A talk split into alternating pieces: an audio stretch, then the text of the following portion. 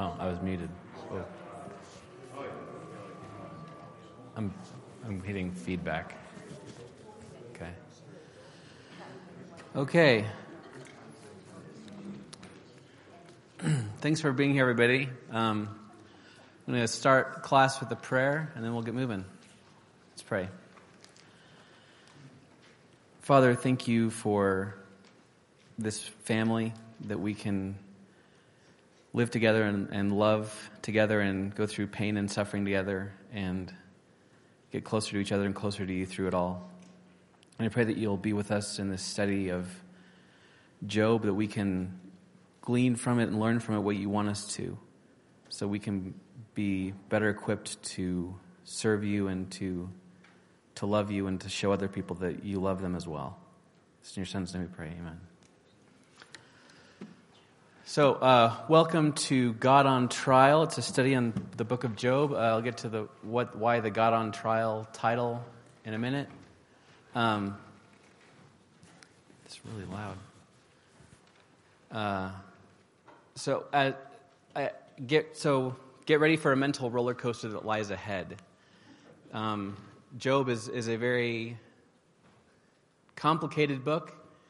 It's one of the most confusing books for some people. Um, and as one commentator put it, uh, he says the book of Job has des- been designed to stimulate your mind and heart by raising huge questions about God's character and the meaning of human suffering. However, just so you know, no straightforward answers lie within. Yay. Rather, the reader is invited to ponder the pain and complaining of Job, the puzzling speeches of God, and the surprise conclusion of the whole story.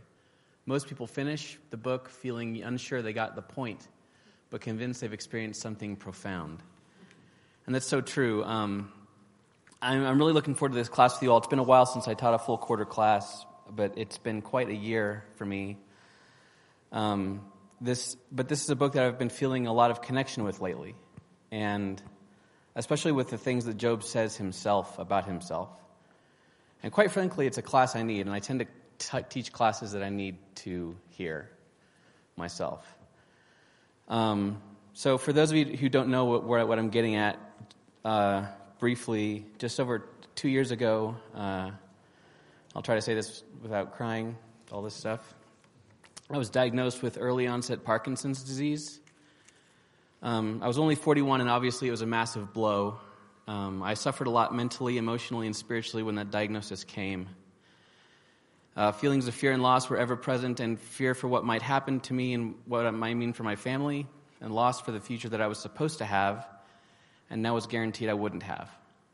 But over time, and with the help of God and many of you here, I was able to get to the point which I felt able to fight back. I wasn't happy about it, obviously, um, but I was definitely on the path to acceptance and emotional healing.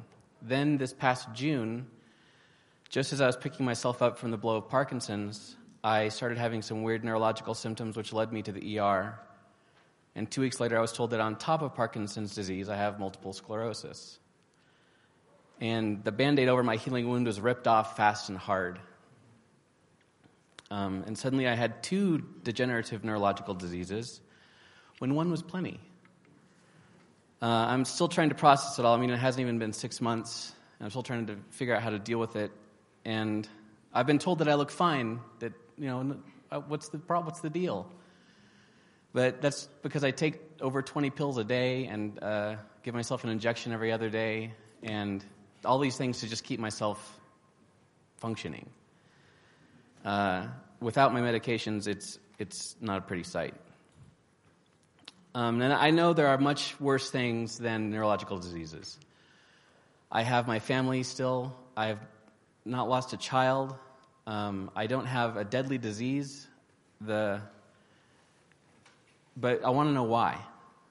It still hurts. I'm, I'm feeling it's, it's weird to feel loss for things you haven't had yet, to have a loss for a future that's gone. Um, but I want to know why would God allow this? And like Job, I was quite honestly kind of angry with God for a while for allowing this to happen to me. I have never once felt like that God did it to me, but He sure could have stopped it, right? I mean, why would He allow this to happen? Um, And I started thinking some ridiculous, kind of selfish things like, hadn't I pleased God enough? I mean, I sacrificed years of my life as a missionary in Germany. I've done so many things for Him. I, I try to please Him. I, I, don't I get a pass on this kind of stuff? If not pass on one thing, what, what do I have to get two? Just wasn't fair or just, and it just wasn't right. Um, and like I said, neither disease I have is deadly, just slowly debilitating. So I felt like kind of like the scene from Princess Bride. It's not to the death, it's to the pain. And it's like that's kind of how I feel like my life is in a lot of ways. But I wanted but even in my pain and despair, I knew that God was there. And I knew he was part of my life. And I wanted to understand God and why this was okay with him. Why was it? Why did God allow this to, to happen? Um, I felt severely lacking in wisdom and to understand this. So I started reading a lot of Ecclesiastes, Proverbs, and Job, which leads us to today. Central to the entire book of Job is the question if God is good and powerful, why doesn't he always reward the good and punish the bad? It seems like that's how things should work. The bad people get bad things and good people get good things. But that's not how it works. In other words, why does God let bad things happen to good people? It's a question we hear a lot. And this world is full of suffering of many kinds, like I said, much worse than I've had to deal with for sure. Um, and we all have to deal with it eventually in some form or fashion. And it's never fun or convenient. That's why it's called suffering. Um, it, but almost without fail, the first question that hits us is, is why? Why? And I'll ask you guys, and try to, when you make a comment, try to speak nice and loud so everybody can hear. I'll try to, re- to repeat a little bit as well. But why are we so obsessed with the question of why? When bad things happen, why do we want to know why?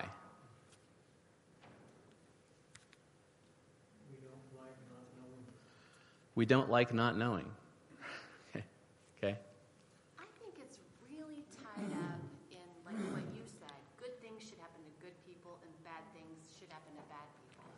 And it, and we kind of have this idea that that's how things should be, whether they are or not. And I think that everyone thinks they're good, nobody thinks they're the bad guy, even if they are. and I think that I think we just think it's I think fairness is a very big part of why. It seems unfair, which and if God is good, why is un, why is it unfair? Yeah. I also think it gives the person a sense of control. Feels like we've lost control. Okay. Yeah. I feel completely out of control with something as an illness, and um, it gives you a sense of control so if you can figure out why you can do something about it or gives you better understanding. It, it just, for me, it would give me a sense of control. Yeah, we feel like if, if I know why, maybe I can do something about it. Maybe I can fix the problem that, that and that Job has that kind of feeling a lot as well. Like maybe if maybe if I do this one thing, God will change my my my life. Yeah. like if I feel like I've done so much for God, why is this happening? It alleviates some of the misunderstanding between me and God. Yeah. Joshua.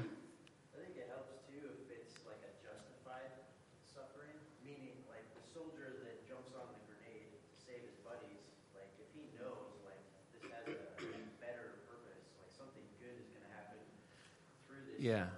Okay, then maybe it's worth the suffering. Yeah, if, if the pain is justified, then it kind of takes a little bit of the pain away. It doesn't hurt as bad. Somebody over here have something? Okay. What, what, what they said? okay. Um, yeah, I think that a lot of it comes down to what we, we want to feel like that what we're going through has a meaning or has a purpose.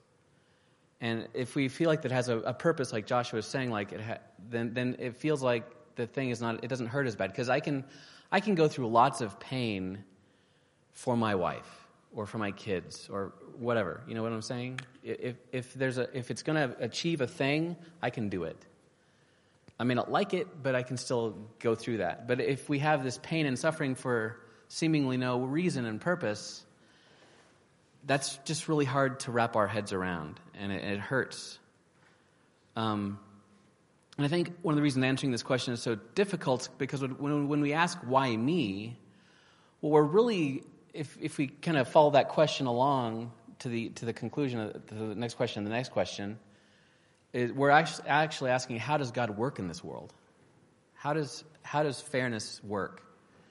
How does he decide what happens and what doesn't happen, or what he gets involved with or what he doesn't get involved with? And asking how God works is, a, is an almost impossible question to answer because he is, he's so beyond us, it, it just, it's not possible. And so, as Christians, when, when suffering comes along, a lot, we, want, we want to turn to Scripture to figure out what's going on, and we want some comfort from Scripture, and we want answers. And so, we tend to turn to the book of Job for comfort and direction, but too often we come away disappointed. Why, why is that? Why does the book of Job not give us comfort we're looking for?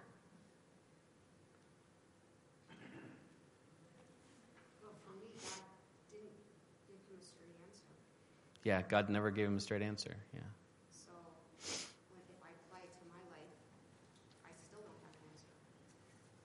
Yeah, I think that kind of sums it up. If I applied to, if I Job to my life, I still don't have an answer about why.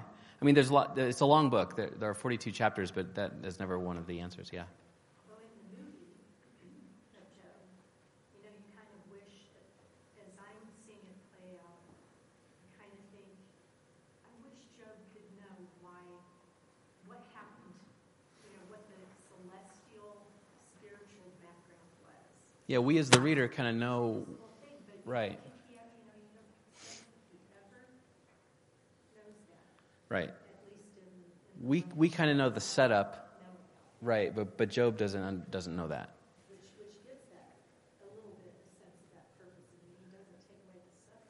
Yeah, I'm not sure it would make him feel super good. Right, but exactly.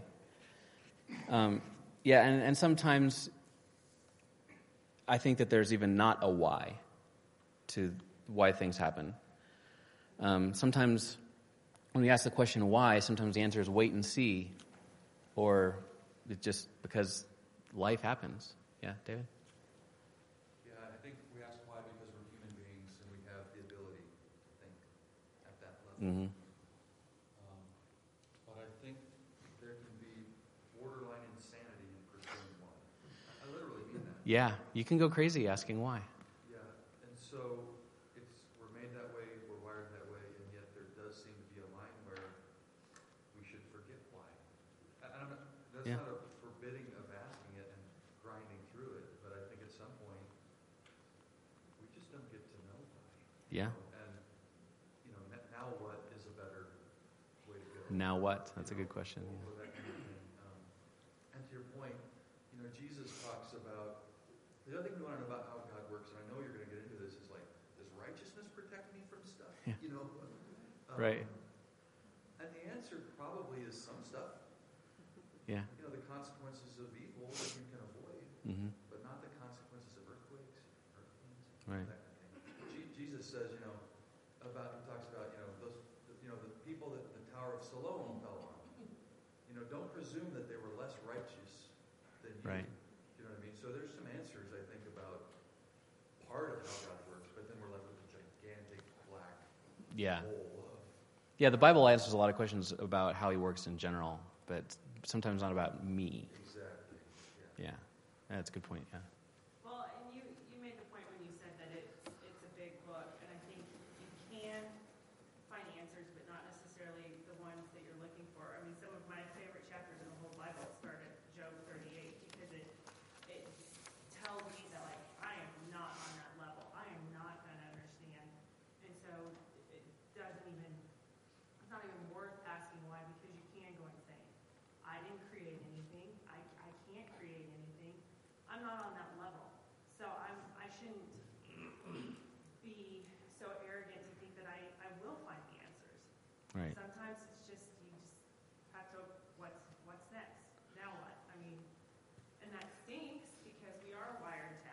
Yeah. At a very early age, we want our kids to just like, ah, stop asking. Yeah, why. when your kid asks you why something and you say, you're too young to understand. Yeah. That doesn't help necessarily. they, they're going to keep saying why, why, why. Yeah. I mean, so, so we're obviously, he wired us to be inquisitive. Right. But at a certain level, we're just, we're never going to break that, that glass. Yeah. Nathan?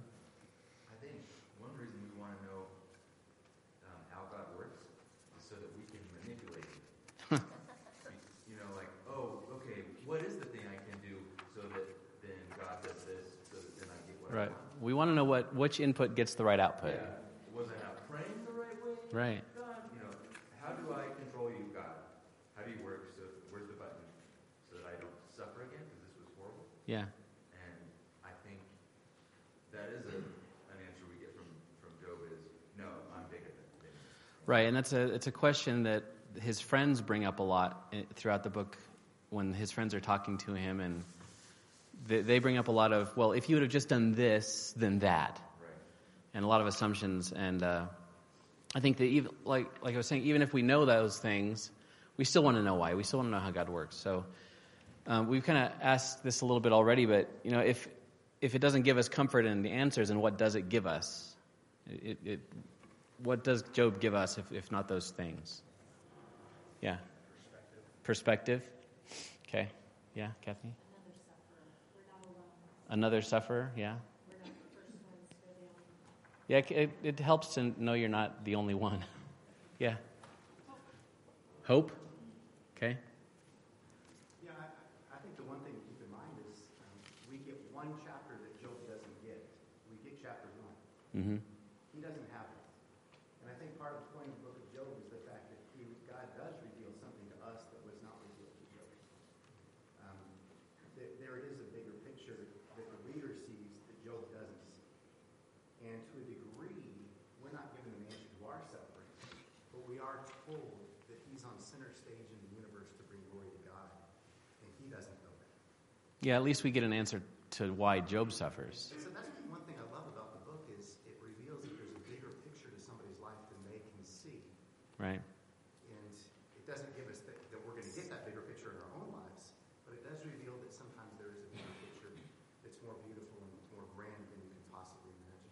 Yeah, and I think in some ways Job also gives us a, a, mo- a model of how to handle suffering in, in some ways. Not necessarily the only way, but you know, I think it's, and this is something I struggled with a lot when with all my health issues is the the fact that I feel angry with God, but feeling guilty for feeling angry with God, but realizing that's okay to feel that way. And God, and uh, Psalms is, is a good example of this kind of stuff as well, as, as far as a thing happens and, you- and you, you have these emotions and, and you feel a certain way or you're suffering a certain way, and Job kind of shows that, that that's kind of okay to do and to, to work through those things. Um, and so throughout, throughout this class, I want to attempt to answer a few questions. Like, what, like, what is Job really about? What's this book really about? Um, what does this book tell us about God? What does it really tell us about suffering and pain in the world? Um, and I'm not uh, obviously going to answer all those questions fully, but that's we're gonna we're gonna take a, a shot at it. Um, so, getting into the book itself, what are some things that come to mind when you think about Job? Anyone? Can be, you know, free association here. Yeah. Job was being attacked by Satan, and we are attacked by Satan as well. Okay. It's, it's a global thing. yeah, like we're not the only people that are being attacked, right? Yeah. As far as human um, companionship and solace, he had that for seven days, and then after that, he was alone. His wife, you know, wanted him to curse God. His friends were always telling him what he was doing wrong, what he was doing wrong. Right. He, he had good friends for seven days. Right. You know, so he, you know, during that suffering, time of suffering, it must have been a very lonely um, experience. Okay. I think that happens to us. Yeah. Carla? When I think of Job, I think the first thing that comes to my mind is just sad. Sadness.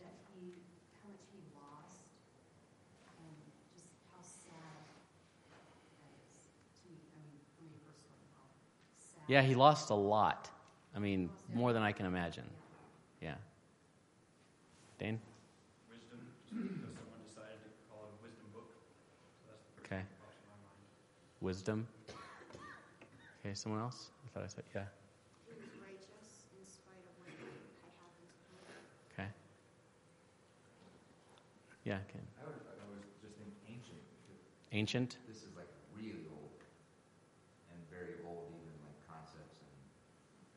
Yeah. Sumerian kind of stuff. Yeah. Okay.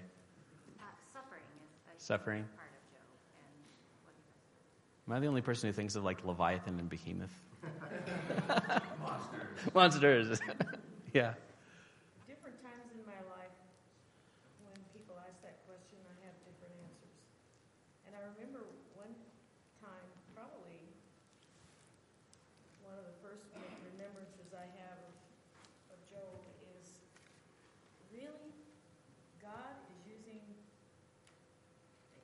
between him and Satan, is using Job as a kind of a, a human laboratory to see what's going to happen.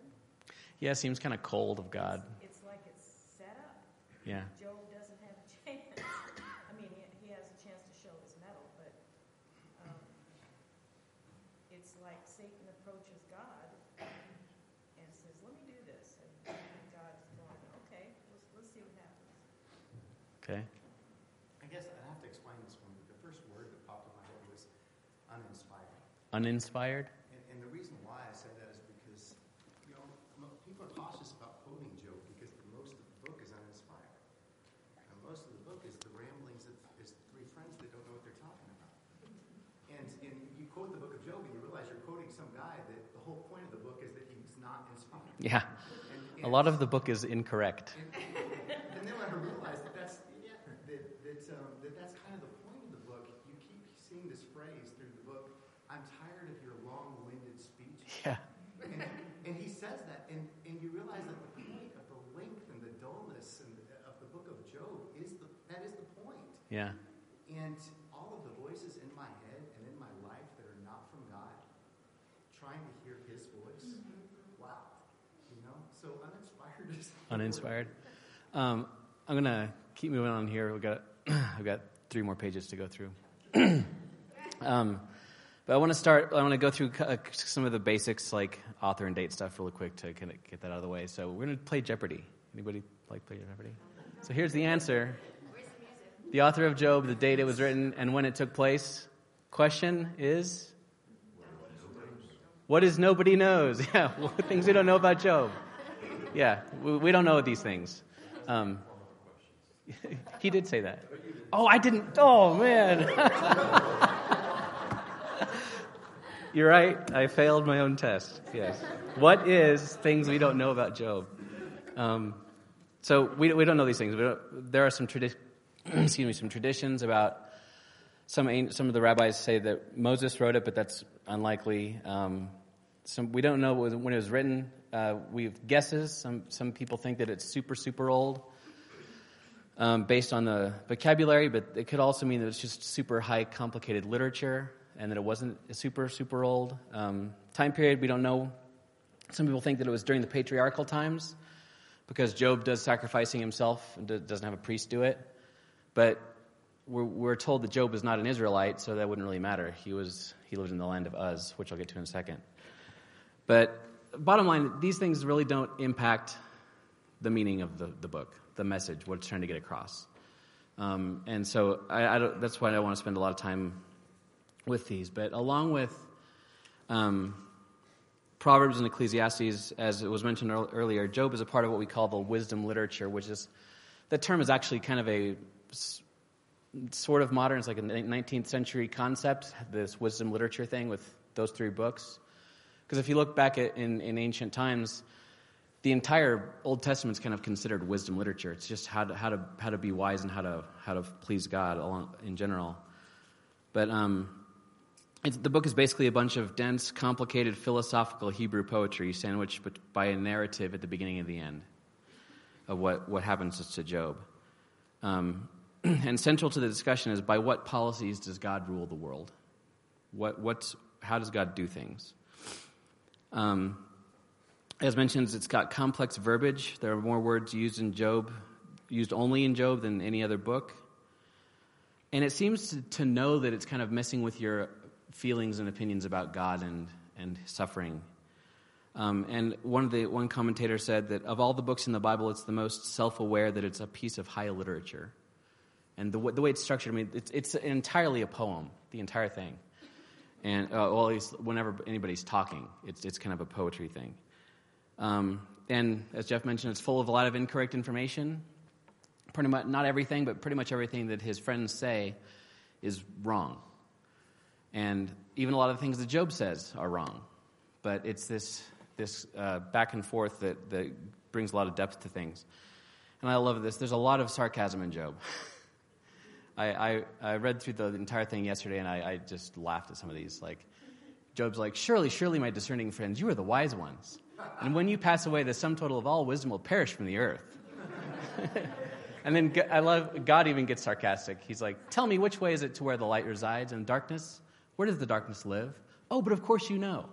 After all, you were alive way back when everything was created, and your days have been many indeed. Um, so God getting a little sassy there with Job and his friends. Um, but that, that brings us to the title character of Job. The first line of the book says, In the land of Uz, there, was a, there lived a man whose name was Job. Um, the, the Hebrew is, is kind of pronounced Eob or Eob, but we call it Job. But anybody know what the name Job means? Yeah, nobody does.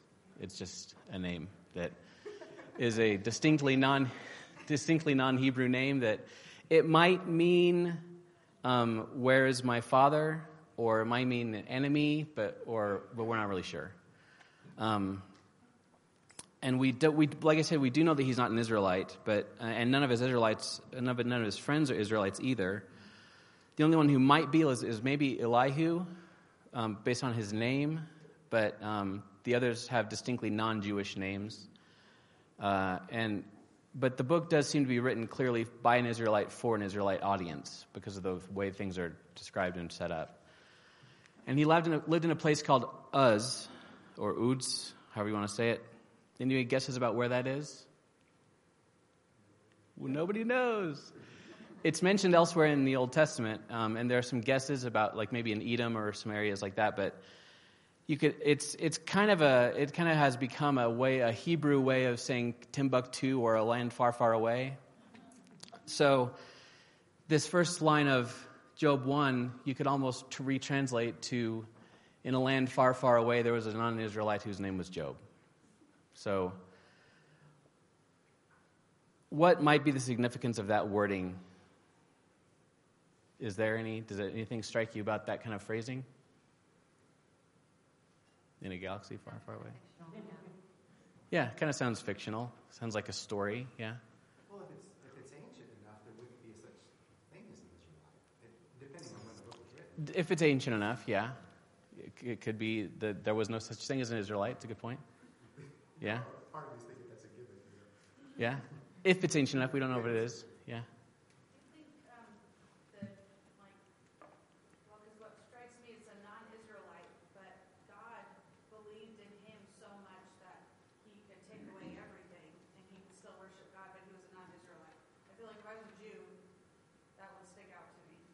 Yeah. Yeah. yeah, and right, and we get into that in a little bit later uh, in the in the following verses about how he was a righteous man. Like nobody was as righteous as Job, and the fact that he was considered super righteous, even though he was not an Israelite, is is I think of note. Yeah.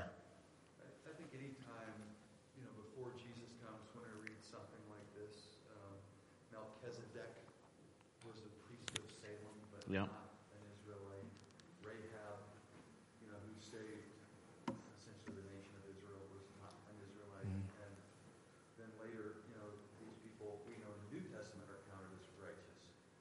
But I think it's pointing towards the time when the law will be put aside. Yeah. And Christ will, will be for all, and you know the, the message will be open. I don't know that I know that for sure about Job, but I, I think anytime righteous things, and, and they're, they're literally like, don't forget, you know, Rahab was only was not only not a Jew, she was a prostitute. Right. Um, it's signaling. Yeah, I think I think it, yeah, like I said, I don't know if God's doing this in this situation, but it does. I, I do think of the the time that we're living in now, where you don't have to be a quote unquote Israelite to be a righteous person. It's, it's God is saying that any, anybody can follow me. You don't have to be of the line of Abraham necessarily. Yeah, Dane. I don't know, maybe that God is bigger than this tribe of people. Yeah, God is bigger than just these people. This, the story is literally not about you. It's about Right. God working somewhere else. So don't try to make it about your priest or whoever's been in your family or whatever it is. This Right. is a whole different perspective of how God can work. Yep, I think that's right. Um, so, and, and this this question kind of, to me, leads me into the the question of what's the genre of Job. This is one of the most important questions you can a- ask when you're reading any anything, really. I was going to say when you read the Bible, but any, anything you read, you want to know what is this genre, so I understand how to read it. Because you're going to read a proverb very differently than you read a a poem or a history or a letter or whatever it might be. So, what, what could the genre of this book be? Any guesses or opinions? Yeah? An epic?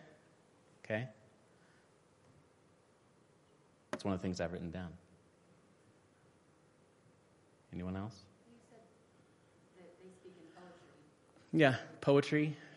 Could it could be just an extended poem, um, a historical account, a parable, uh, a cautionary tale. Uh, it, it could be a lot, lots of different things, and um, because sometimes a book sounds like it's telling a true story about a guy who actually lived, and sometimes the way that it's it's written, with even some of the new numbers that it uses, like seven sons is a very perfect number of sons to have and um, the fact that he gets double later, and all, this. The, the it sounds like it's a, like a, a story that's um, written to teach somebody a lesson.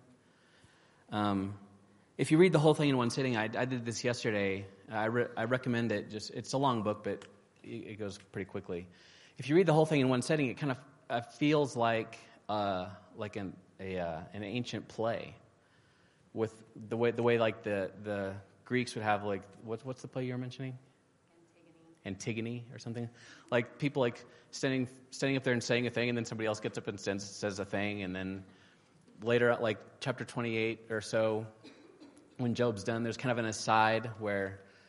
Um, like somebody not in in the like in the, like a narrator talks about how mighty God is, and then Elihu comes along and is like, "Oh, God is coming! I see God coming!" And then God's like, "I am in the clouds," and and so it, it just sounds kind of like a, a, a play, like a drama. Um, what people often want to know is was Job a real person or is this just a story?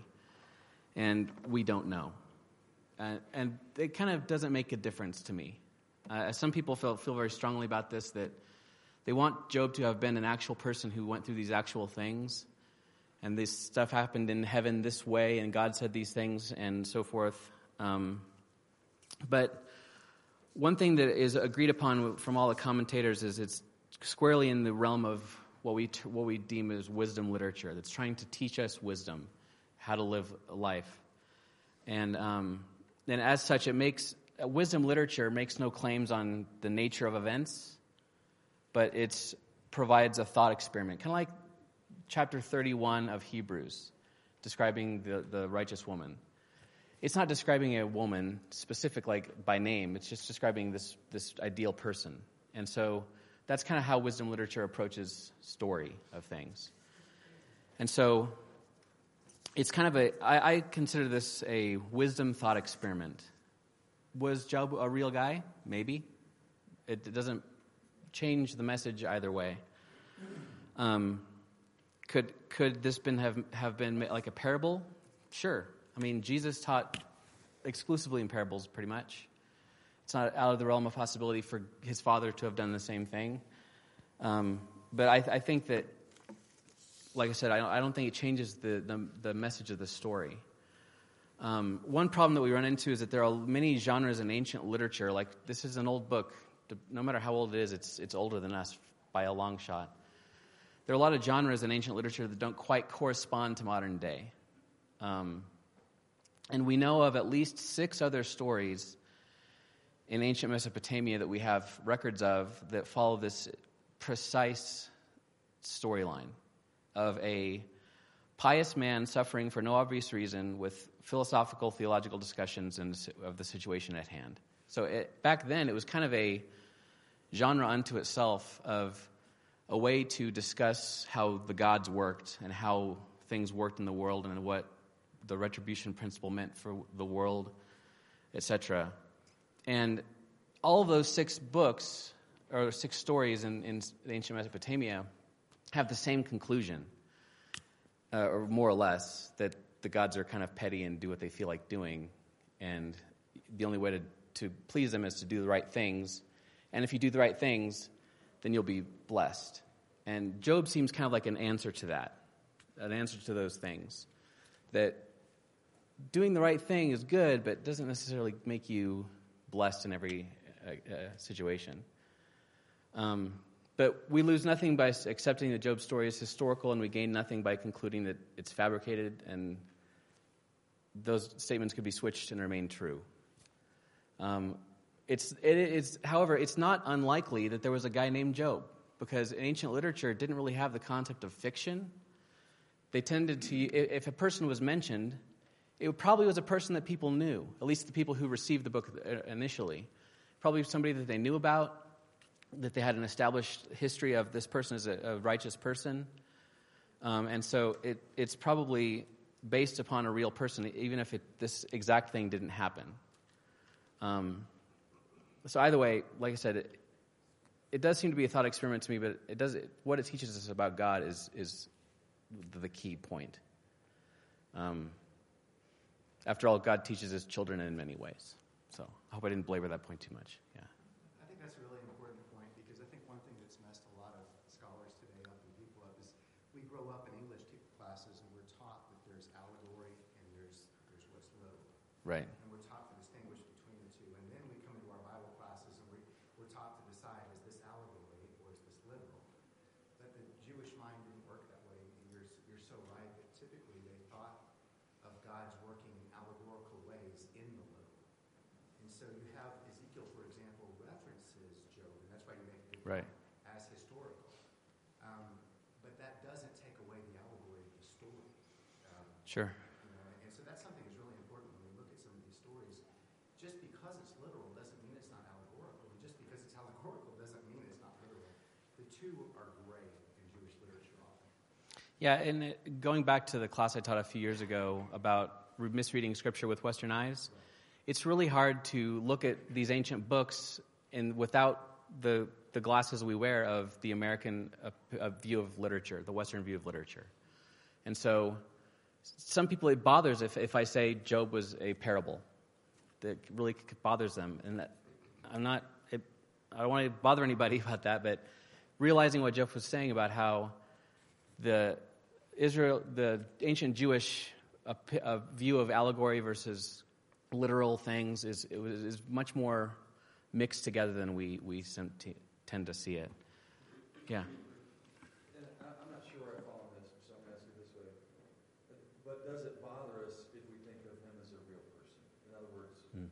do we want it to be an allegory because if he's a real person, it does change things a little bit?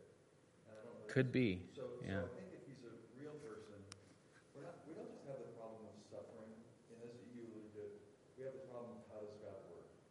Can God deliver up humans to Satan for this kind of a thing? Because he does. in gen- You know, if it's an allegory, we, we may not come away with that. And I I don't know the answer to that. but Yeah. That's the one distinction I could see is if, if we go one way or another, we, we may not get that this is fully how God works. We might get it's an allegory of how you know God works, and He doesn't really work that way. And I, I haven't thought through it enough, and I'll, I'll sort of Yeah. read along with you and study along with you to look at that. But um, just real quickly, as I you know pass it back to you, you know when Jesus goes to the wilderness to be tested or tempted, Mhm. it pretty much says the Spirit made him go Right. or the Spirit ushered him into the wilderness for a time of testing. So uh, may- maybe either, as long as I think either way, we come away with like, is this the way God works or is it not the way God works? As long as allegory or a real person, you know, I think we shouldn't make a distinction there either. You know, here's the way- Yeah, I think if that's a good point. If we if we call it an allegory, it may make things easier to accept for some people. Um, but I think it's it it's important that it's not um, we don't we don't know. And I think that we need to be honest with ourselves about the, what we're learning about how God works because either, either way, that's, that's described, this is how God is doing things. And so I think that that's still important to note.